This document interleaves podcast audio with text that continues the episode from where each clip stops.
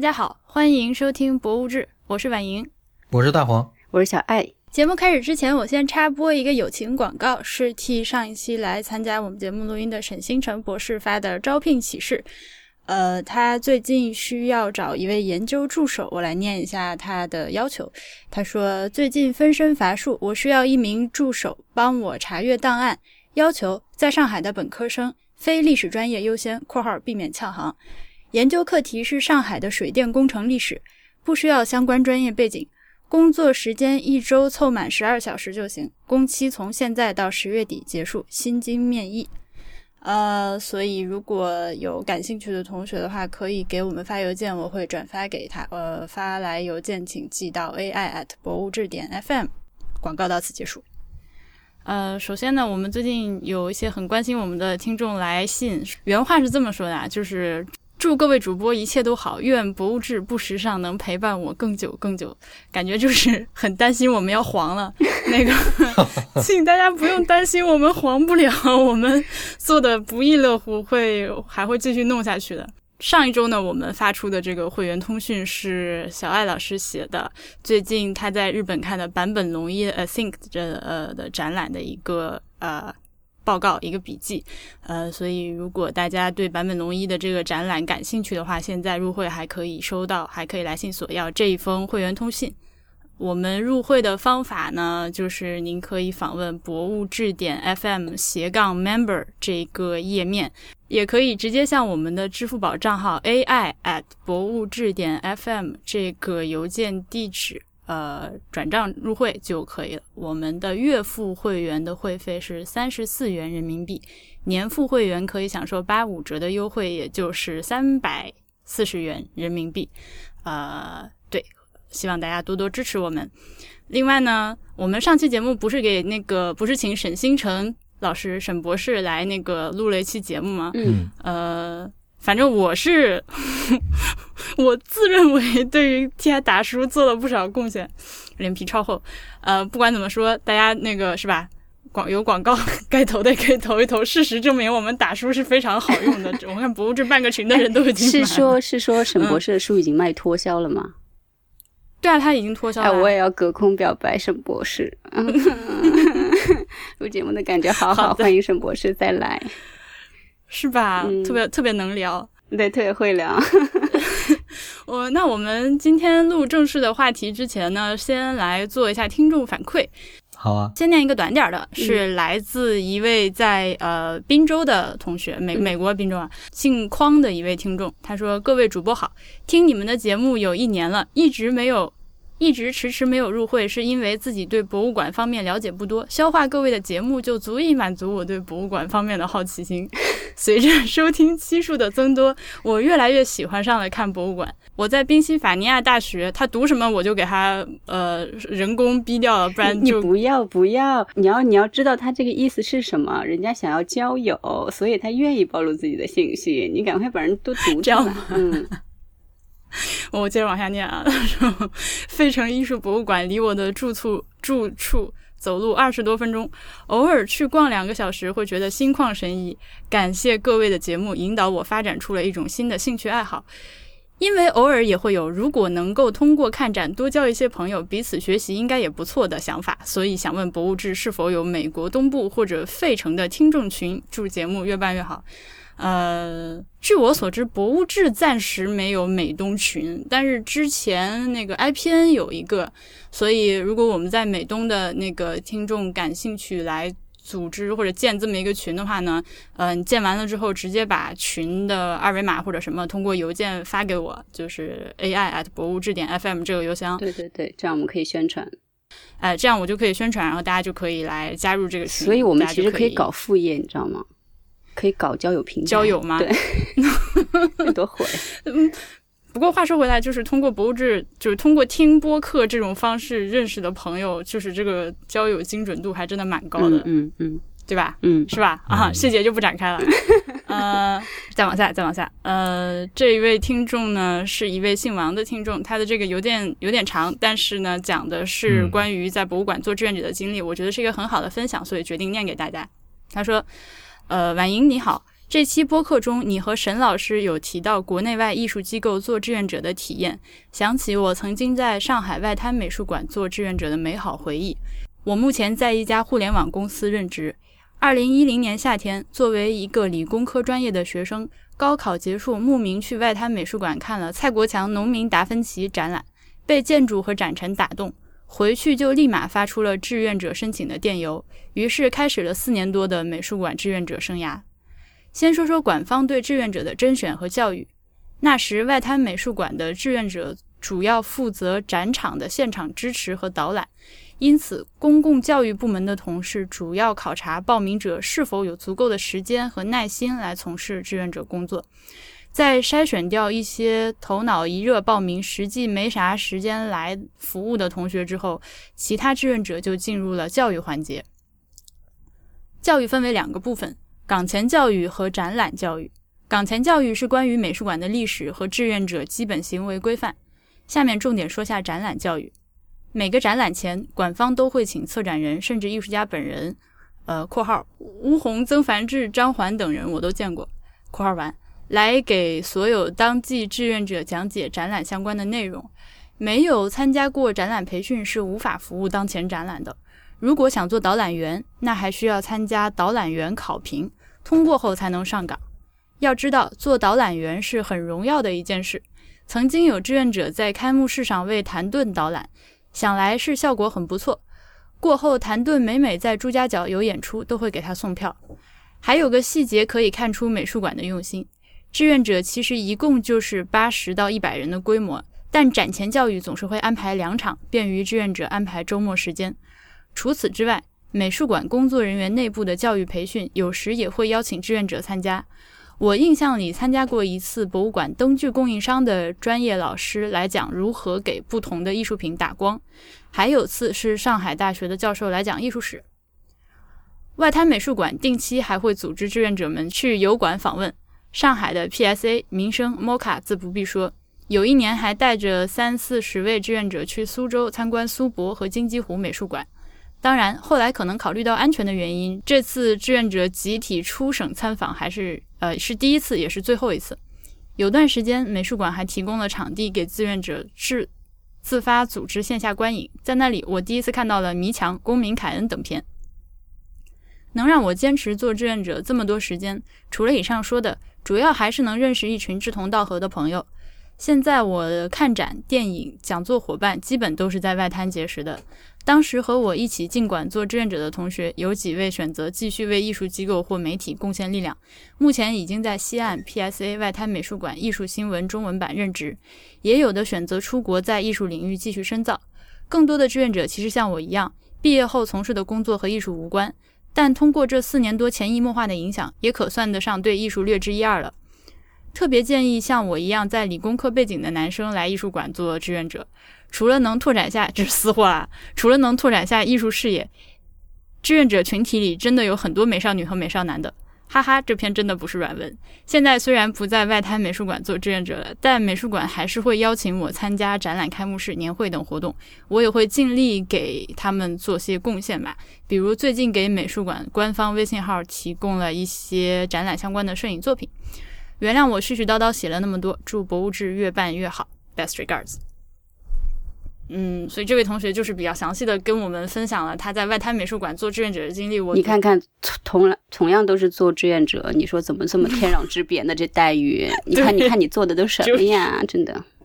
我上期节目啊，刚上线，嗯，我就收到了那个博物馆给我的邮件，但是其实是我先写给他们，他们回给我的，就 你还去要了是吗？你写了什么？你抱怨了一下吗？没有没有没有，我我当然是非常虚伪，当然是没有没有，我发自内心的写信过去就 congratulations，他们那个展览准备了五六年嘛，最近终于开幕了，嗯，呃，对，所以就是给我回了一个热情洋溢的邮件邀请我去，但是我说呵呵，我在中国。所以，嗯，相比起来的话呢，当然我那是实习啊，不是志愿者。那这位同学他在邮件里面说到的这个外滩美术馆的这个这个培训的这个嗯贴心的细致的程度，还有这个规范化的管理，就让人觉得确实是非常的嗯用心做的。那事实上，嗯嗯，我们上次录音的时候其实也说过，就是博物馆应该是非常感恩志愿者的，嗯。嗯，对，因为这些人呢，他们就是花了大量的时间和热情，呃，不求回报的来支持你的工作，而且呢，就是很多博物馆如果没有志愿者的话，他很多正常的日常工作无法开展。嗯，所以呢，嗯，对，就我觉得应该是这样。所以虽然很多小同学就是嗯。能进到自己心仪的美术馆、博物馆去去做志愿者，其实也是非常非常开心的啊，就觉得机会很好之类的。哎，所以我我跟你们说过嘛，就是我们去年不是做会员活动，然后去那个南京博物院参观嘛，然后晚上的时候我就去一九一二红酒吧喝酒，然后后来就认识了一个姐姐，这这不是点，认识一姐姐。OK，对，然后。嗯，一开始也没有什么，反正聊着聊着，我就说今天去了南博，然后后来他又说他在南博当志愿者，然后后来我再仔细看一下我们当天的那些照片，我发现就是我们去听那个讲座进场的时候，不是有人要看那个预约号码和给盖个章嘛，发发那个什么东西的人就是他，所以我觉得真的很巧，所以不光是这也太巧了，对，而且就是说不光感觉真的就是志愿者的人群啊。年龄层，然后背景真的是很广，你不光是说年轻人，嗯嗯嗯，因为他估计可能也三十多快四十的样子了，然后就还是一直坚持周六日的时候去博物馆做志愿者，然后他平常的话是是是外企的，对高管那样子的感觉，就还挺嗯，反正我真觉得就是博物馆的志愿者是还挺是挺美好的一群人，嗯，是的，是的。嗯，我听那个在先说，他们就是志愿者队伍里面就有一些各种各样的神人，嗯，就是就是甚至是就是学术能力很强的一些神人，嗯嗯。但我觉得像国外的那些博物馆里面，就除了年轻人之外，就很多退休的，就是上了年纪点的志愿者也很多，就是他们才就真好多都是都白头发老爷爷老奶奶。我当时读完这篇听众反馈，就觉得写的还。就又真实，还挺令人感动的，就是有这么一个经历。嗯嗯，你做过啥志愿者吗？我 算了，你你问我之前，我从来没想，你知道，你问我之前，我从来没想过这个问题。但是你要是这么一问我的话，我好像还真的做过挺多跟博物馆有关的志愿者的。但是这样吗？我那个我那些志愿者都是等于是我单方面的出力出时间，嗯。可就好像我和管方或者一些学校之间也没有说明确的一明确出来一个我是志愿者这样的关系。比如说我去帮忙帮忙布展啊，或者比如说每个每周抽一两天的时间，整个一个下午都在呃展厅里面服务我这些。但是但是你不问我这个 问题，我没有想过我这是去当志愿者。好的，嗯，好的，人生太低调了。嗯，好吧，我我和小爱都是做过那个北京奥运会的志愿者的，这个是我明确知道的，对吧？哎，我现在就好期待，等到北京就等到东京奥运会的时候，主席还记不记得给我发个邀请函？对他，小爱小爱同学当时是那个东京奥组委主奥委呃东东京奥奥委会主席的陪同翻译，对吧？对对对对对，他们对你待遇怎么样？虽然有点跑题，特别差。哦，这样 真的是当真的是当畜生时那种，你就看那些就是怎么说，包括像法国，然后还有一些那种非洲使馆，然后他们都是带着志愿者，天天就参加个什么酒会呀，然后吃吃喝喝，好像也非常的好，对吧？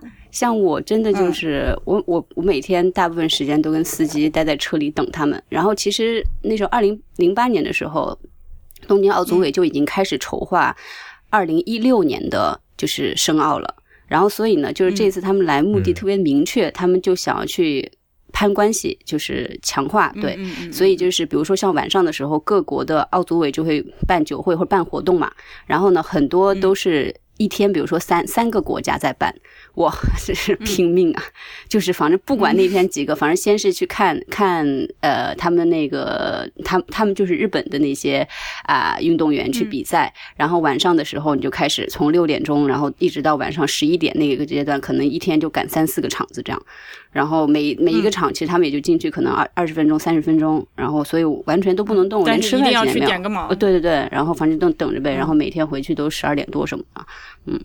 就觉得真真真不一样，就是同样是做志愿者，就反正我当时的，反正我当时的志愿者经历也非常的差，非常的令人不满。这个就是，嗯，当然这个太就不太展开了，只就就是说，我们国家的很多机构有的时候就是在使用志愿者的时候。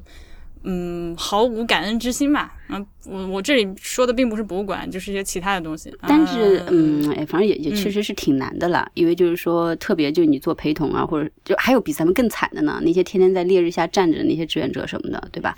什么都没有。但是，但是哦，就是后来等到这个完了之后的话，我不知道是哪里评的，评什么奥运优秀志愿者什么的。然后我也不知道我怎么就评上了，我拿了点钱。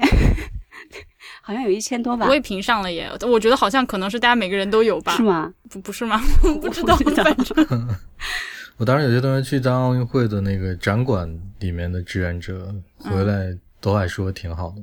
奥运会还有展馆？整个的啊，不是不是场馆志愿者啊，就是在场馆里面做一些服务，然后那些什么呃，比如说安检啊什么的，他们整个体体会上还觉得还是挺好的整个过程。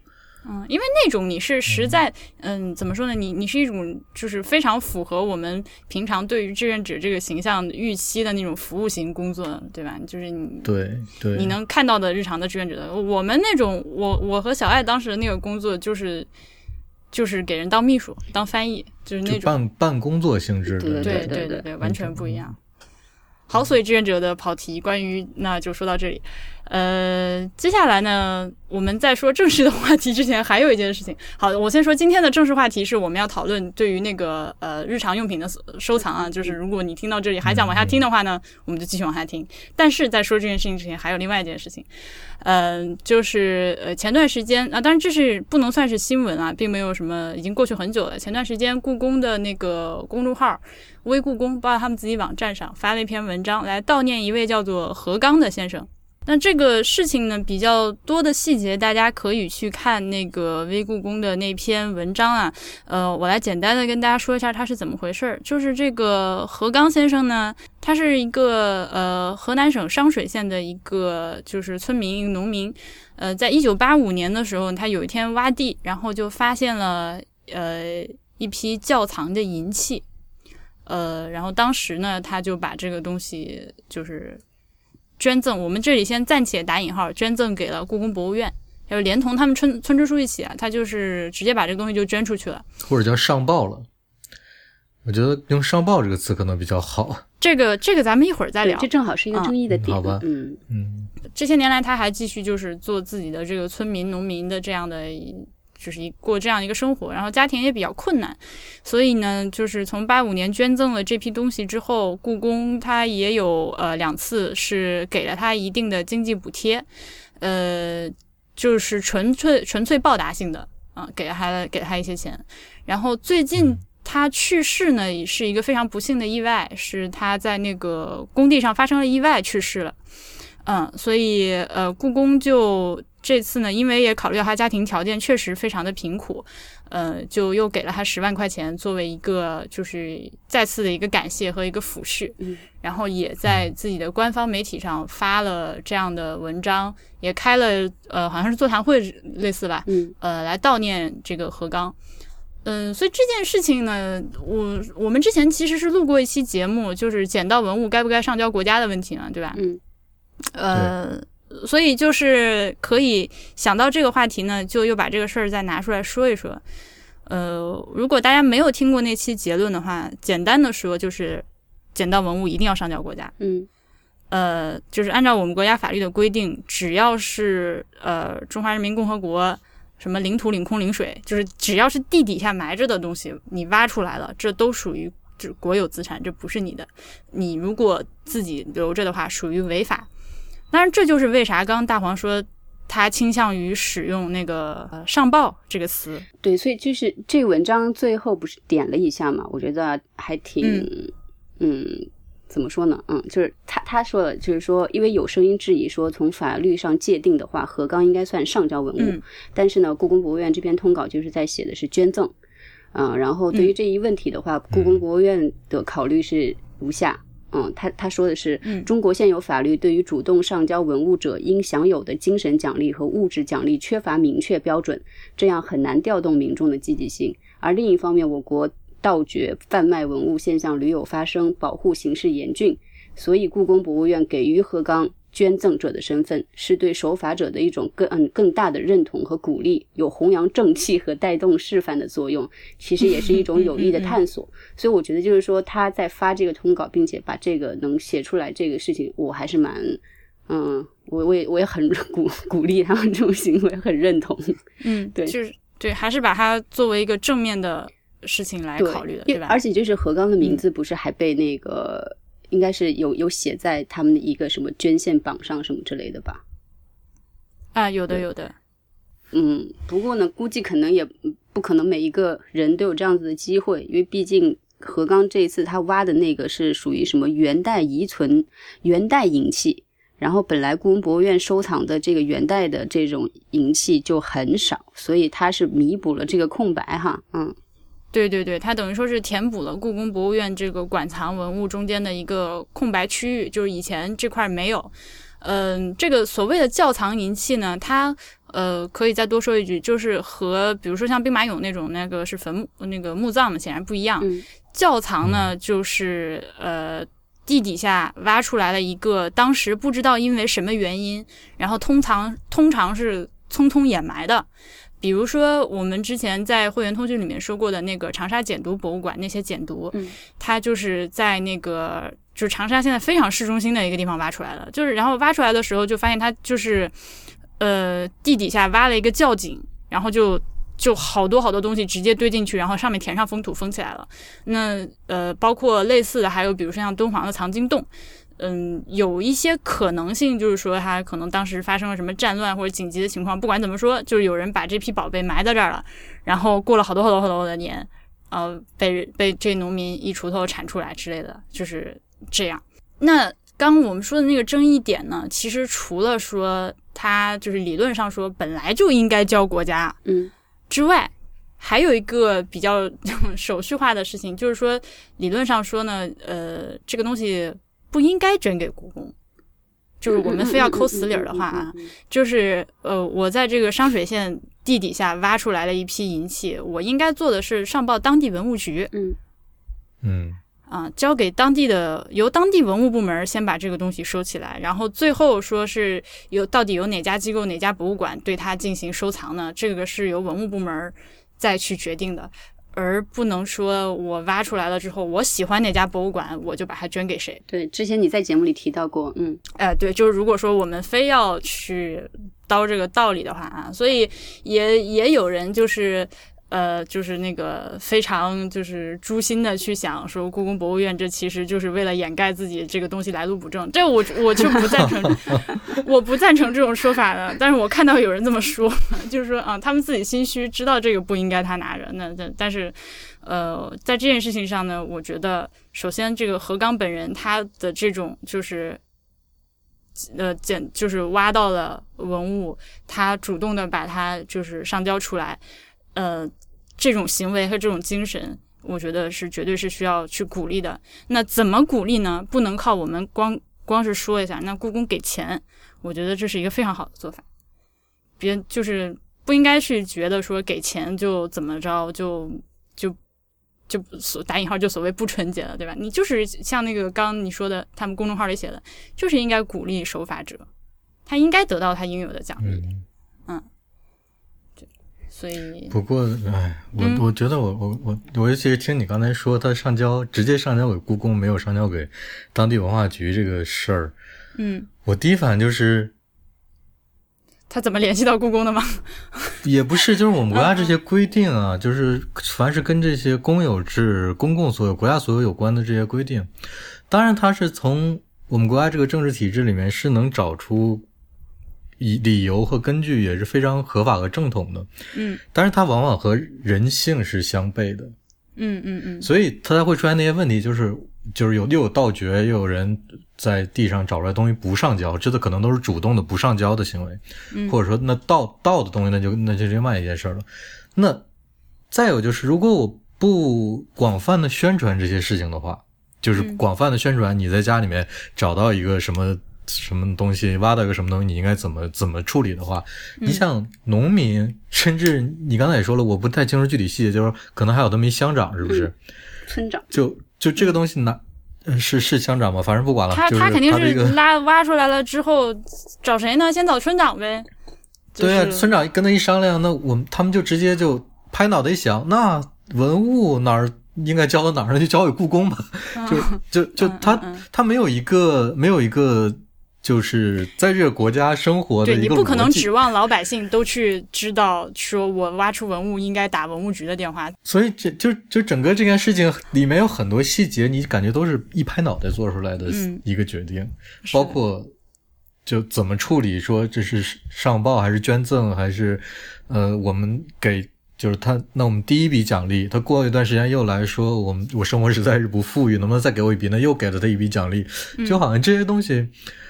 呃，当然你是可以从各方面来解释，说我鼓励他也好，或者说故宫做这个做这个宣传是为了呃给大家更多的跟这个这个上交文物有关的这个信息也好，或者说鼓励合法者也好，但是它好像都不是一套特别经得起推销的东西。但是这样就是说，是就是这次他们是帮何刚搞了一个追思会嘛，然后呢，就除了就是。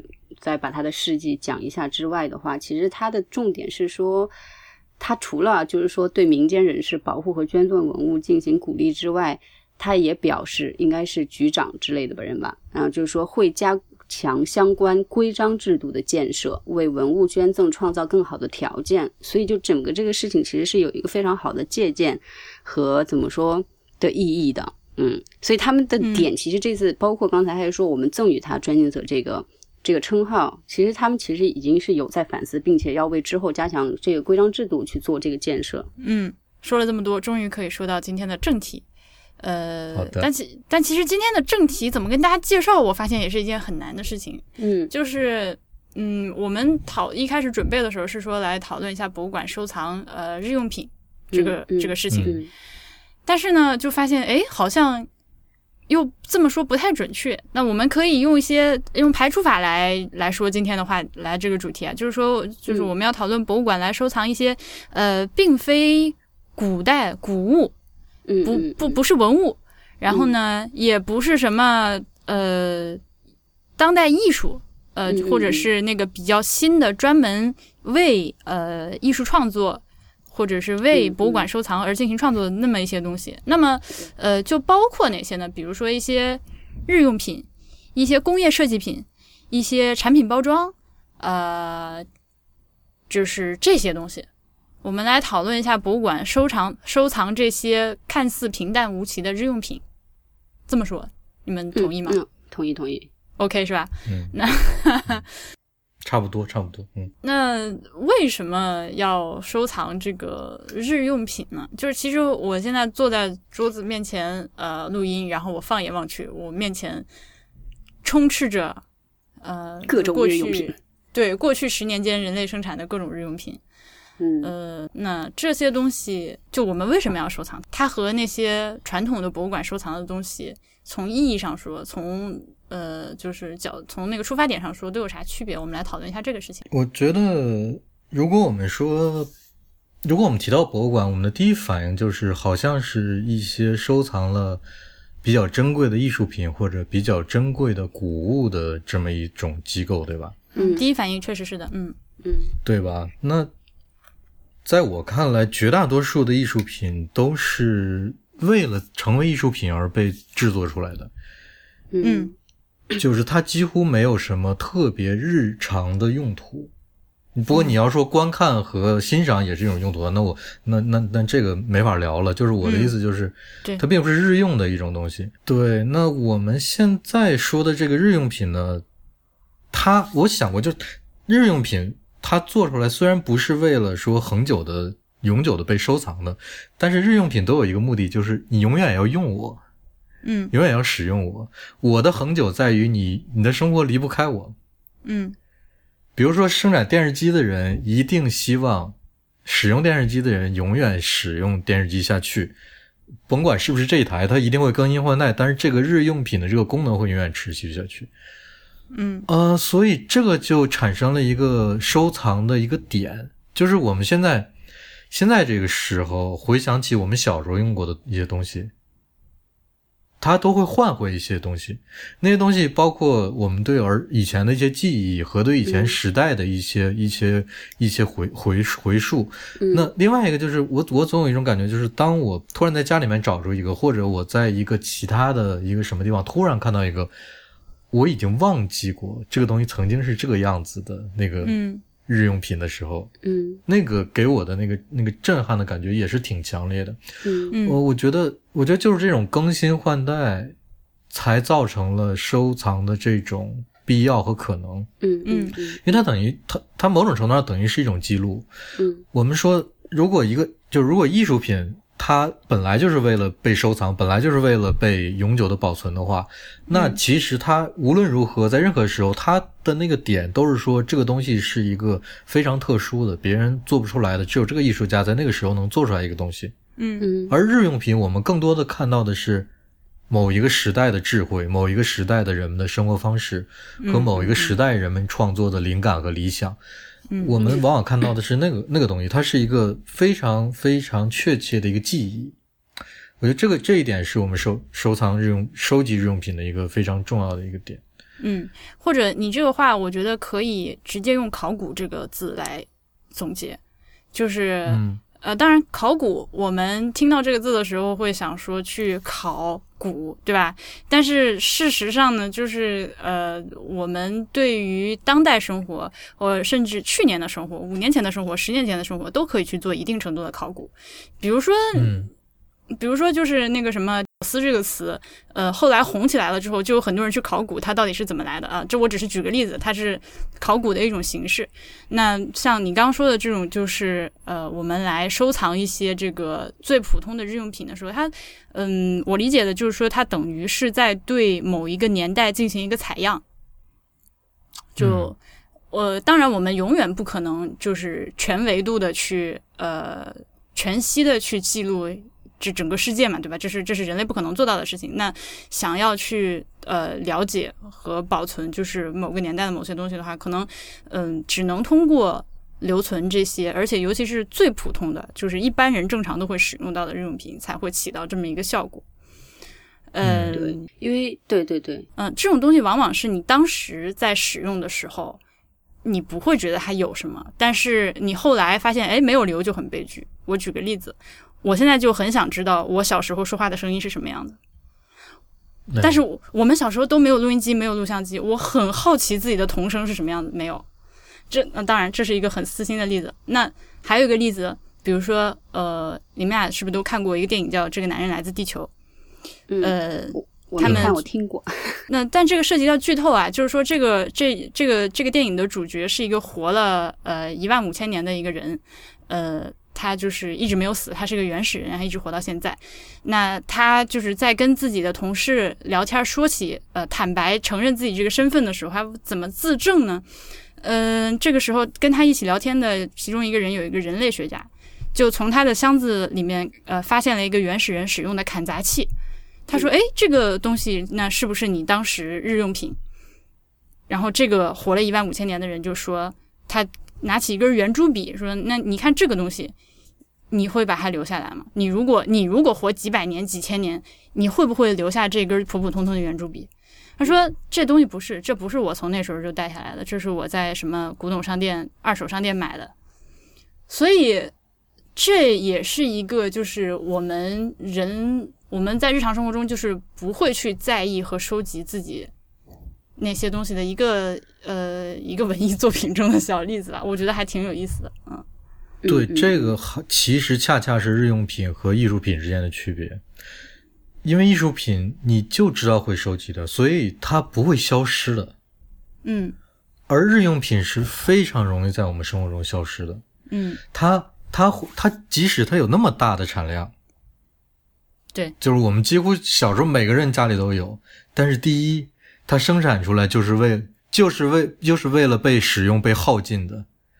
第二就是它非常容易被我们遗忘。嗯嗯嗯。我们我们会看到很多东西，看到之后非常震惊，就是以前这是我天天生活生活的，小时候天天伴随我的东西，我竟然已经忘了还有这么个东西存在过。嗯嗯嗯，就我人类就是就是这样，就很容易就把之前的那些东西就忘记了。所以从某种程度上讲，日用品的收集有的时候更难。哎，对，嗯，因为因为就没有了，就是 就就是就是那样平白无故就就就从我们生活中就那样莫名其妙的消失了。对，但是艺术品就是永远都会在。你每个人看到的都知道这是个艺术品，就是要把它好好保存着。嗯嗯啊，就是对，所所以就是说，我觉得就是收藏日用品的意义，就是一是，因为你刚刚讲，就是它是要是被使用的，然后就是说，所以被使用的东西的话，就会有很多的印记，可以说是时间的记录，甚至就是我们再装逼点说的话，这是一种当时的那种。就包括可能你可以看出当时的文化、当时的价值凝聚的无差别人类劳动。对，这这我我我是因为之前啊，嗯，我是比较不不太喜欢看什么历史博物馆、民俗博物馆这些的。对，但是我之前看过一个就是民俗类的博物馆，它是我记得当时它是展示了整个昭和时代。昭和的话，就是应该是一九二六年。到一九八九年的一月份这样子的一个一个一个年号啊，嗯的这段时间的人们的生活，然后完全是就是还原，比如说当时它可以还原一个。当时最最普通的、最有特色的一个昭和人的房子，然后里面放了很多当时他们使用的东西，然后这些东西的话又是市民捐赠的，从衣食住行各方面你在生活中使用的东西，然后你生产生生产，然后制造啊，包括什么捕鱼啊，还有就是一些艺术方面可能会用到道具非常非常多，然后就是看完之后的话，其实 OK 啊也就看了，但是当时他们给了一个嗯概念。让我印象特别深，当时他们是，呃，好像就是我记不得哪国精神学家了，他当时是给了一个词叫叫类似于叫地狱回忆这样子，然后呢，他是通过用这种手法的话，可以就是说让。那些你想昭和时代的人，如果是第一批昭和人的话，到现在差不多也都八九十岁了，嗯，然后呢，他让这些人去回顾他们自己的生活，回顾他们自己走过来的那个时代，嗯，然后呢，就是说给他们一种很肯定的的的那种意义，让他们知道，就是说啊。他们的这个生活是是是是这样子的，然后我们是记得的，我们知道你们这个时代给了我们什么的这种感觉，所以其实就是说，让老年人去更乐观的度过他们自己生命当生命当中最后一段时光。同时的话，当然就是说，除了老人之外，那那些年轻人，然后甚至小孩，他们也来看，其实是增加他们一种就是说那种对对对对那个时代以及对这片土地的那种联系和感情的那种感觉，对。然后那那个对我印象很深，所以我就突然觉得啊，这个真的是嗯不一样，区别于就是说艺术展示的另一种嗯更深层次的东西。还好就是我觉得我我我突然想起来，就是可能是因为日本历史比较短，然后地方也比较小的原因，这种展览和书还挺多的。对对对对对，我我也我也有这种感觉，就是回忆专门某一个时代、某一个地区的。那个特性的那那个方面的东西，嗯嗯，但我我们的历史可能有太多不能言说的东西，所以没有办法搞这些。嗯，打住打住，嗯，但是你说的这个展览呢，就是呃呃，就是它其实就体现了收集日用品的另外一个意义，就是当时收集、即刻收集、当下收集。因为比如说，我们今天很多博物馆都试图去做。呃，某某场景复原，对吧？这个非常的常见。呃，上到复原场那个原始人的山洞，呃呃，下到复原，就像你刚说的某个某个年代，比如说八十年代中国家庭一般室内是什么样子。那最如果说我们要去做类似的博物馆的复原的话，那么就是你实际收集到的一些实物和呃影像资料的话。呃，所谓的正宗嘛，authentic，就是这才是真正的东西。那只有当下的人来收集，他才能挑选出，呃，至少是在他那个视角里面最符合当下的那些东西。嗯，这我我这么说，不知道是不是言之成理啊？就呃，当然了，我们同时代的人，比比如说你让我来从我周遭的生活环境中来挑选出我认为值得收藏的东西的话，它其实本身是带有一个时代视角的。就是啊，有有一个今天的这样一个视角的。那这个东西你可以说它是一种偏见，但是我觉得在日后使用到展览中间的时候，它是一个非常珍贵的信息，就是一个人的信息，一个主观的信息吧。嗯，这个从历史学的角度来讲，就是我们总是听到，就是如果要谈论一个历史人物、谈论一个历史事件的时候，应该。还原到当时的情境去处理的，去思考他处理问题的方式，就是这个是我非常非常难做到的。反过来讲，就是如果我们就像婉莹说的，如果立刻即刻的在在收藏收集我们周周围的一些呃我们的生活方式也好，我们使用的东西也好，它能够提供一个非常好的样本，给未来提供一个非常好的样本，就是。就当你回回溯这段历史的时候，就不用那么困难的说，我还有一点点去挖。但是，但是，但是，真的这件事就就是很难，因为我们我们周围就我们随时随地过的这些时间，周围的事情就是太容易被消解掉了，太容易太容易忘记了。嗯嗯。哦，对哦，但我我之前不是写过那个就是明治的那个企业展，叫设计的解剖展吗？嗯嗯，其实那个的话。他们都是都是日常用品嘛，对吧？吃的那些东西，然后呢？但是就是说，他把他从一开始一百年了嘛，一百年前他开始生产的东西，到现在同样的东西，同样的名字的东西，然后全部都这样展示出来，然后去告诉你它是如何进化的。嗯，就这个其实也很有意思。其实不光是说去回忆你那个时候、那个时代、那个社会什么的，然后他。还是告诉你，就是说，你看我通过，比如说一个牛奶盒引发的思考，这个牛奶盒是大是小，我做圆做成圆的，还是做成方的，还是就是我上面的字体怎么变化的，包括我的颜色是怎么想的，就告诉你，其实就是这就是设计啊。然后，所以就是说，大家好像都把这个设计想到很遥远，其实它就是在你旁边呢。你这样讲起来，其实艺术就在你旁边，其实他就在说这个东西。对，嗯，对，呃，这个呢，就我觉得它是。呃，它反映了这样一个事情，就是我们今天把这些日用品收集起来。呃，当然了，如果说你一开始就带有一个非常就是呃清晰的方向，就是我收集这些东西是要干什么，或者是我以呃什么什么为目的来收集这样东西，这当然是好的。但是呢，我们采集到了足够多的样本的时候，其实有些时候就像你说的，可以直接通过观察样本来反映事情。嗯嗯。就其中有一个很好玩的例子啊，就是其实是呃流行通信，我记得是呃还挺早的时候有一期呃采访，是呃龙迪小姐采访了纽约一家就是名叫博物馆的博物馆的呃创始人之一，呃那个那期节目大家也可以去听一下，但那期节目是英文的，呃就是是这样，他那个朋友呢就在纽约搞了一个博物馆。然后这个博物馆的名字就叫博物馆，连的都没有，就是，嗯，它它是在那个就是好像是布鲁克林区吧，就是一个呃小的小的那种 alleyway，就是就大家知道纽约就电影里面常常就大楼和大楼中间那个细窄条的那个那个小巷子里面，呃小巷子的一层是有一个废弃的货梯，就是一个就是一个电梯间。嗯，然后他们就把这几个几个人就，然后就把这个东西改造成了一个，就而且这个就就这这么几平米，然后一个玻璃门，啊，你走进去之后，你就发现他摆了一些呃精心经过经过呃精心挑选和策展的一些日用品，非常的有意思。比如说他收藏了那个几个那个黑人牙膏的包装，但是他他有各种各样的牙膏收藏。他呃，他有两套牙膏收藏，那其中都呃，其中有一个呢是就是黑人牙膏，呃，一开始呢它叫 Darky，就是深色的 的那个词，然后封面上是一个呃露着白牙笑的一个黑人，那这个显然是一个非常种族歧视的一个形象，嗯嗯，那经过时间的演变呢，突然有一天发现哦，呃，我们不能叫这个名字了，那怎么办呢？就改成了叫 Darly，就改了一个字母。虽然今天中文我们还是它黑人牙膏，但它英文已经从 Darky 改成了 Darly，呃，呃，但就就算是这样，也还是有很多人就是批判它这个政治不正确啊。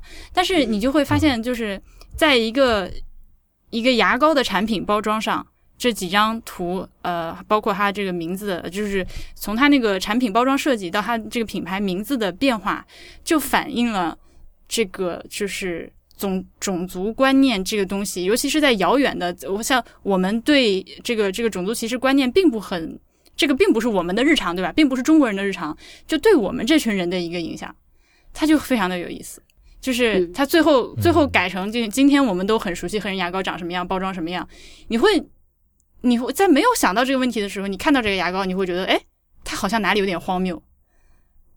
然后你再去对比它之前的那个老版本的牙膏的时候，就发现哦，就就后面就会会有一种让你会心一笑的意思。那这个小博物馆虽然只有几平米，它收集的都是这些，就是。呃，它虽然都是日常品，它也明确说了我们不收集所谓的艺术品，但是呢，它并不是去收藏那些，比如说呃啊，这是我小时候掉的一颗牙，或者呃，这是我那个打出的第一个球之类的，它不并不是这些，就是嗯，是高于这些个人日常就这这这个层面的意义的一些日用品，我就觉得它这个博物馆非常的棒，好想看，嗯。嗯。嗯，你说到这个，我就想起来就是。确实，我们对日常用品的收收集，呃，如果有能够建立出自己的一套逻辑的话，嗯，呃，它其实是对历史的反应，嗯，就比如说，呃，很多企业的标志的演变，如果我们能够都整理到一起的话，你会发现，嗯。几组对比下来，就是基本上就是平面设计的发展史。发展是的，嗯嗯。而且我们非常就是，我们一旦有了新的 logo 的设计，就就是标志和 logo 的设计，我们立刻就会忘掉以前的。所以，所以我们总是会认为可口可乐的标志永远是那样的，乐高的标志永远是那样的，星巴克的标志永远是那样的。其实你翻出五十年前它的样子，你会发现真的非常不一样。嗯呃。对，然后你刚才说这个，我就突然想起来，我们要不要每个咱们三个每个人在就在手边找一个，觉得能够代表我们现在这个时代的一个日用品拿出来说一下？好，让我们来找一下。我先说吧，因为我已经想了半天这个问题了。好，你说。你你你已经打了副稿了是吗？那你先说。我已经打了副稿了，我先说。我现在手边有个什么呢？我现在手边有一个呃。星球大战里面的 有一个角色叫楚巴卡，嗯，楚巴卡就是那个五级星人，他做的用他的形象做的一个 U 盘，就是如果你把楚巴卡的头拔下来，里面就有一个 USB 的插口，然后就是一个 U 盘。我觉得这个就是一个能代表我们这个时代的日用品，它不像是什么盘子、杯子、碗，其实每个时代都有，但这个就是。就是这十年这这段时间的东西。嗯，我我手边的是一个 IQOS 的电子香烟。嗯，对。然后就是我半年前开始换到电子烟，但是它其实不是说呃不是那种我们平常想象的那种纯的电子烟，它还是烟草，对，还是烟。但是呢，它就是呃采用的是那种加热的方式去让这个烟草。嗯，让尼古丁散啊，怎么说出来？而不对，而不是对，而不是像以前一样，我们需要去点燃它，用燃烧这种方式。那嗯，对我来说的话，这就是一个就改变了我一定程度改变了我生活方式的一个东西。因为至少以前，我现在在房间里录音的话，我是绝对不可能没有办法抽烟的。对，嗯，所以的话，所以你现在都是聊着一边抽。完了，我现在已经脑补你是拿着个那个大烟枪斜躺在炕上。我我我也已经把那个画面脑补出来了，而且我的我的肯定更形象，因为我还见过那支烟。OK，好，那很神奇，就是我挑的这个东西也跟电子有关系。这个呃，是我左手边现在有一个收纳柜。就是一个呃塑料的呃一个德国牌子的一个收纳箱，它上面一共有我数一下，一二三四五六呃三十九，它上面一共有大大小小三十九个小抽屉，嗯。呃每一个抽屉大概就是呃三厘米乘五厘米，然后进深十二厘米的这样一个长条的小抽屉，呃这个东西的用途是为了每一格里面摆放一个。数据线，然后每一个小抽屉上，我都我都拿标签机做了一个标签贴在上面。这是一个，但是我 我这是一个我对于这个困境的一个非常个人的解决方式。它首先反映了我这个人的，就是我这个人处理事情的某一些。方面对吧？你可以通过我看出我有这个东西，看出我的某些东西。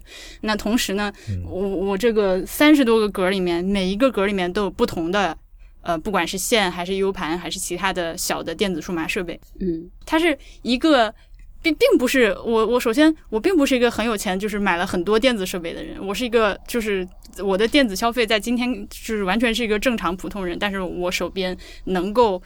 被做出一个类似于小仓库的，甚至可以编出一个一个 catalog 的这样的一个小型的一个 collection。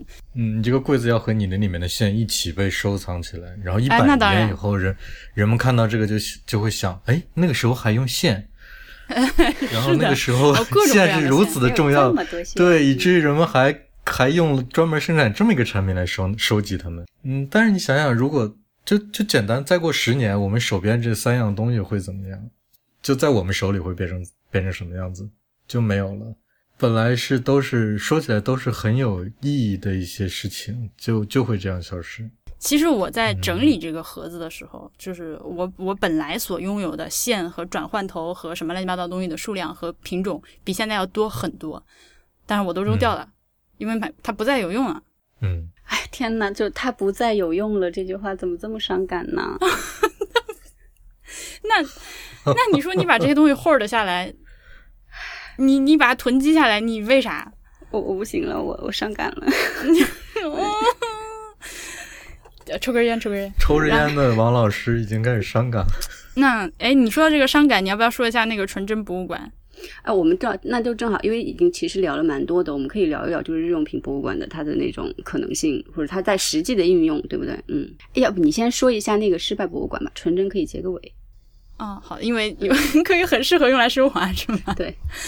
呃，那比如说，就是这段时间，呃，新开了瑞典新开了一家博物馆啊，叫那个失败博物馆，The Museum of Failures，好像就叫这个名字。嗯，我我看了一下网页，我真的觉得太搞笑，非常的非常的神奇，有意思。对对对，这个博物馆正式名称叫 Museum of Failure，就是没没有 s，就是失败博物馆。它里面收藏的这些东西就非常的好玩，就是各种各样的。失败品，或者说是，呃，令人令人失望的一些一些产品嘛。那放在一起看的时候，感觉像是那个，嗯，日本百大无用发明之类的。啊，对对对对对对对对对，就是就是那种感觉，就百大无用发明。不行，我你说百大无用发明，我脑中现在你突然脑中想回回回想起很多画面，是吗？对，画面特别丰富。现在，那呃，比如说比较新的，里面有那个谷歌眼镜。它嗯，然后还有一些非常莫名其妙的，然后就是在这个历史进程中，呃，昙花一现，刚刚被设计出来，就因为各种各样的原因失败掉了的。它基本在绝大部分都是工业产品啊，工业设计类的一些产品。嗯嗯，那比如说有一个什么，呃，应该这个不晓得是不是日本产的一个美容面膜，看起来 就非常的。就是电电子美容面膜，就看起来就非常的恐怖。什么用了之 后，前男友都会回头。还有什么那个专门为女人设计的圆珠笔，类似这种莫名其妙的东西。还有什么？啊，当然说谷歌眼镜。还有它那个平衡车，它居然被认为是一个失败，它真的应该来中国看一下。就是小米平衡车，不是收购那个 Segway 吗？它那个博物馆里面藏收藏了一个 Segway，就是这玩意儿失败了。就反正在至少在欧美失败了嘛，但是在我国大江南北遍地开花的那就是类似的这些。没有平衡车，德国马路上也有挺多的呀。啊，这样吗？那他为什么要？我现在我现在画图，在那个如果是一个有有一个广场，我都会在广场上画一两个骑平衡车的人。好的。那不管怎么说吧，这个博物馆就是大家凡是看到它的人都觉得非常的可爱，我觉得。而且就从工业设计的角度来说，就实际上失败的产品远远要比成功的产品要多得多。但那些就已经已经已经就没有了，被被被抛被抛 抛在时代的车轮之后了。对，更更多的是就是注定会失败的思路，很多在生产之前就被扼杀了。嗯嗯。就它都没有成为能够成为产品，嗯，但就有一些非常荒谬的产品，就是三炮绕过了那个，就是躲过一劫，最后被生产出来，最后还是悲剧了。但呃，当你把这些东西放在一起看的时候呢，它有一种就是你有一种看被时代时代大浪淘下来的沙子的感觉。然后，但这个呃博物馆自己的呃这个创始人他就是说，这个博物馆是为了表达。呃，你想要成功，总是要经历很多失败。他就好比说，如果说，呃，你把那个爱迪生实验的前四百九十九个灯泡全都收集起来，是他是失败实验了五百个吗？我已经不记得了。嗯嗯嗯，无所谓，反正就嗯啊无所谓，反正就是你把它成功之前所有那些灯泡都收集起来了，那也还挺厉害的。那是一个蛮了不起的收藏，对吧？嗯嗯嗯，我所以就是这个博物馆很有意思。所以如果觉得自己做人很失败的话，可以进去吗？那你就发邮件给他呀。我觉得你要是发发邮件问这件事的话，他会把你这个邮件打印出来，变成的管理的一个展品。真这个想法就很失败，是吗？对，就是就是一个人如果如果这么想这么想自己的话，那就已经太失败，能足够足够成为一个展品。嗯，但这就是博物馆的位置在瑞典，所以还蛮难去到的。对呀，还要办签证。嗯。希望我们如果有听众能有机会去看到这个博物馆的话，回来跟大家分享一下，嗯，里面参观体验如何？嗯，那你纯真吧？你们知道纯真博物馆吗？嗯，知道呀，都听过。嗯嗯，这这这个是我觉得是一个很很典型的例子啊。首先就是简单介绍一下，大家都看过纯真博物馆那本书吗？嗯。嗯嗯，就是他是那个啊，不过其实不看也也无所谓，不不妨碍我们讨论这个事情。嗯，但他是那个就是奥尔汉帕慕克的一本书，然后它里面大概就讲了一个贵族的小伙子喜欢上一个就是呃底层的一个小姑娘的事情，然后但是反正就是爱的也特别纠结，然后最后两个人也没有走到一起，他喜欢那个人也挂掉了，然后但是呢，他就把他喜欢的那个人。喜欢过的，甚至是触碰过的一切的东西，全部都收藏起来了。比如说什么摆设啊，他用的顶针啊、笔啊、发卡呀、烟灰缸啊、耳坠啊这些，而且他还收集了四千两百一十三个烟头。嗯嗯，然后就是在那个小说里面的话，就是男主人公他大概花了十几年的时间去看了一千多个博物馆，然后最后就创造出了一个所谓的叫纯真博物馆的这样的一个博物馆。对，嗯，然后来纪念他所谓他什么永失所爱这个事情吧。然后，但是就是有意思的是呢，就是说实际上现实上是真正的有这所纯真博物馆的，就在伊斯坦布尔。嗯嗯。然后呢，它是在里面陈列的各种日常用品，然后向人们展示就是。大概可能七十年代之后，伊斯坦布尔上层社会的那些风俗，就是跟小说应该是一个时代的。然后它展品是分了几个系列，每一个系列都是切合小说的一个章节，然后每一个藏品都是和小说是呼应的。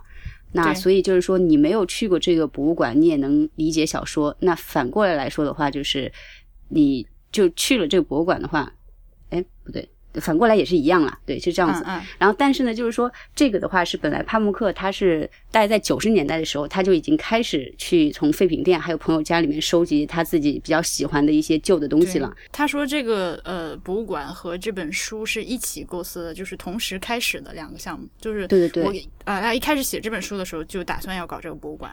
对，然后他自己一直就坚称说这两个东西其实是独立的，嗯。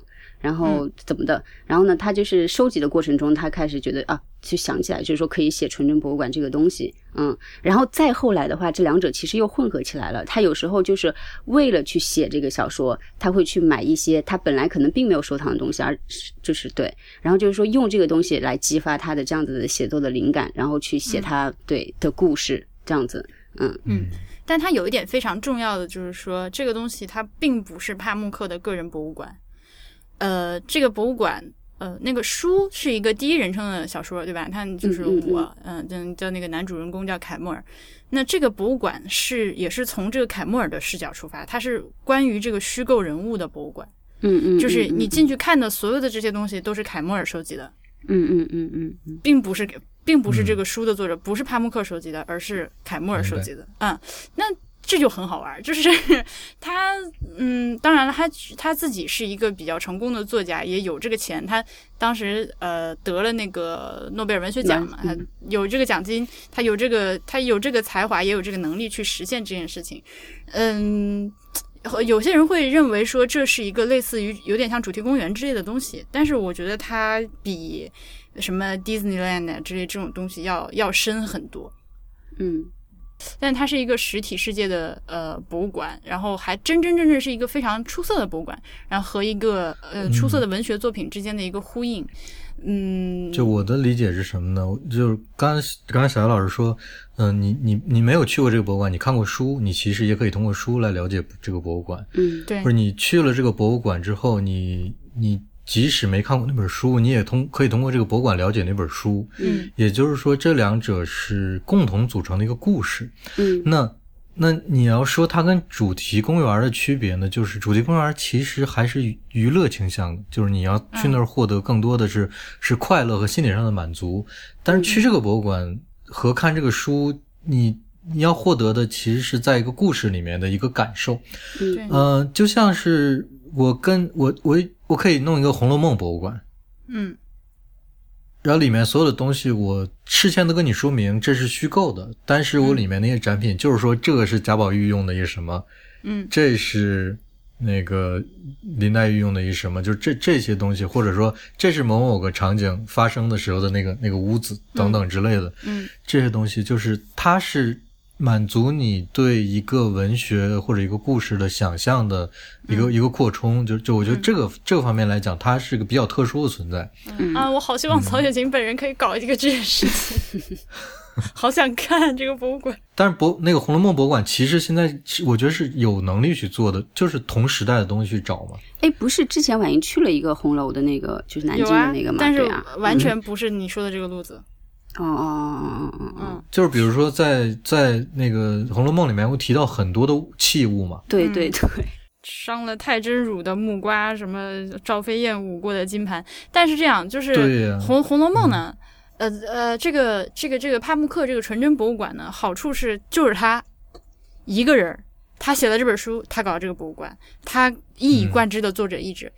不，曹曹雪芹早就已经挂了。那今天你也知道红学 界掐成什么样，以及就是这个《红楼梦》在中文中文的这个不管是传统文化还是 pop culture 里面的这个地位，没有一个人可以做出这样的事情来。我我我觉得是这样，就是还是蛮蛮可惜的。嗯，没有一个人，或者是没有一个小团队可以做出这样一个。因为想想是完全完全可以成立的这件事情，可以成立于你的意淫中。但是 我自从看了那个，我自从知道那个南京那个就是什么江南制造博物馆的那个这么多年的挣扎和纠结之后，我觉得这个话题还真的是蛮难的。嗯，那说回传承博物馆，它这个书打动很多人的是因为它就是因为。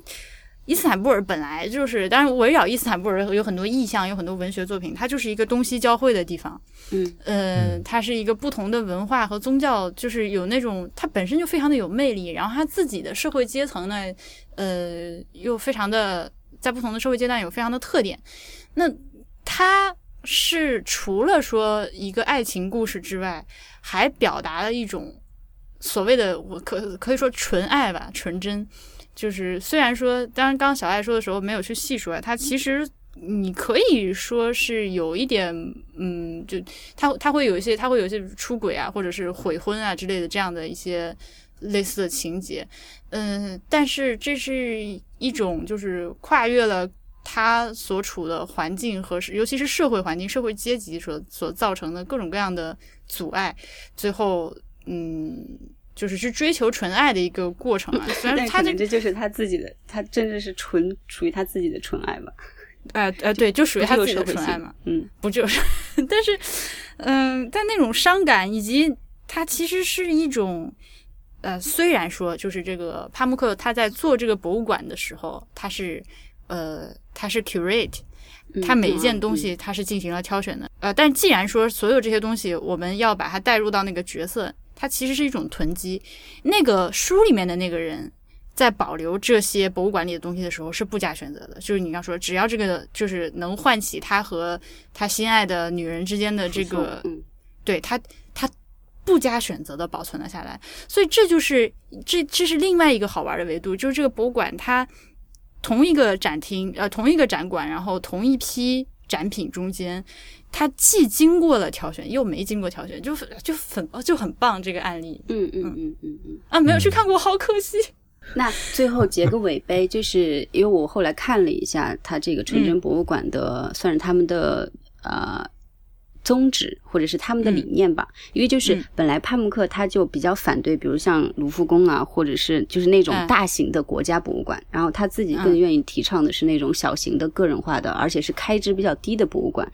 以个人的故事代替宏伟的历史，这样嘛？所以呢，他反正后来是就写说，博物馆应尽己所能，从个人的身上挖掘人性。对，所以那反面来说，这就是收藏日常用品的意义。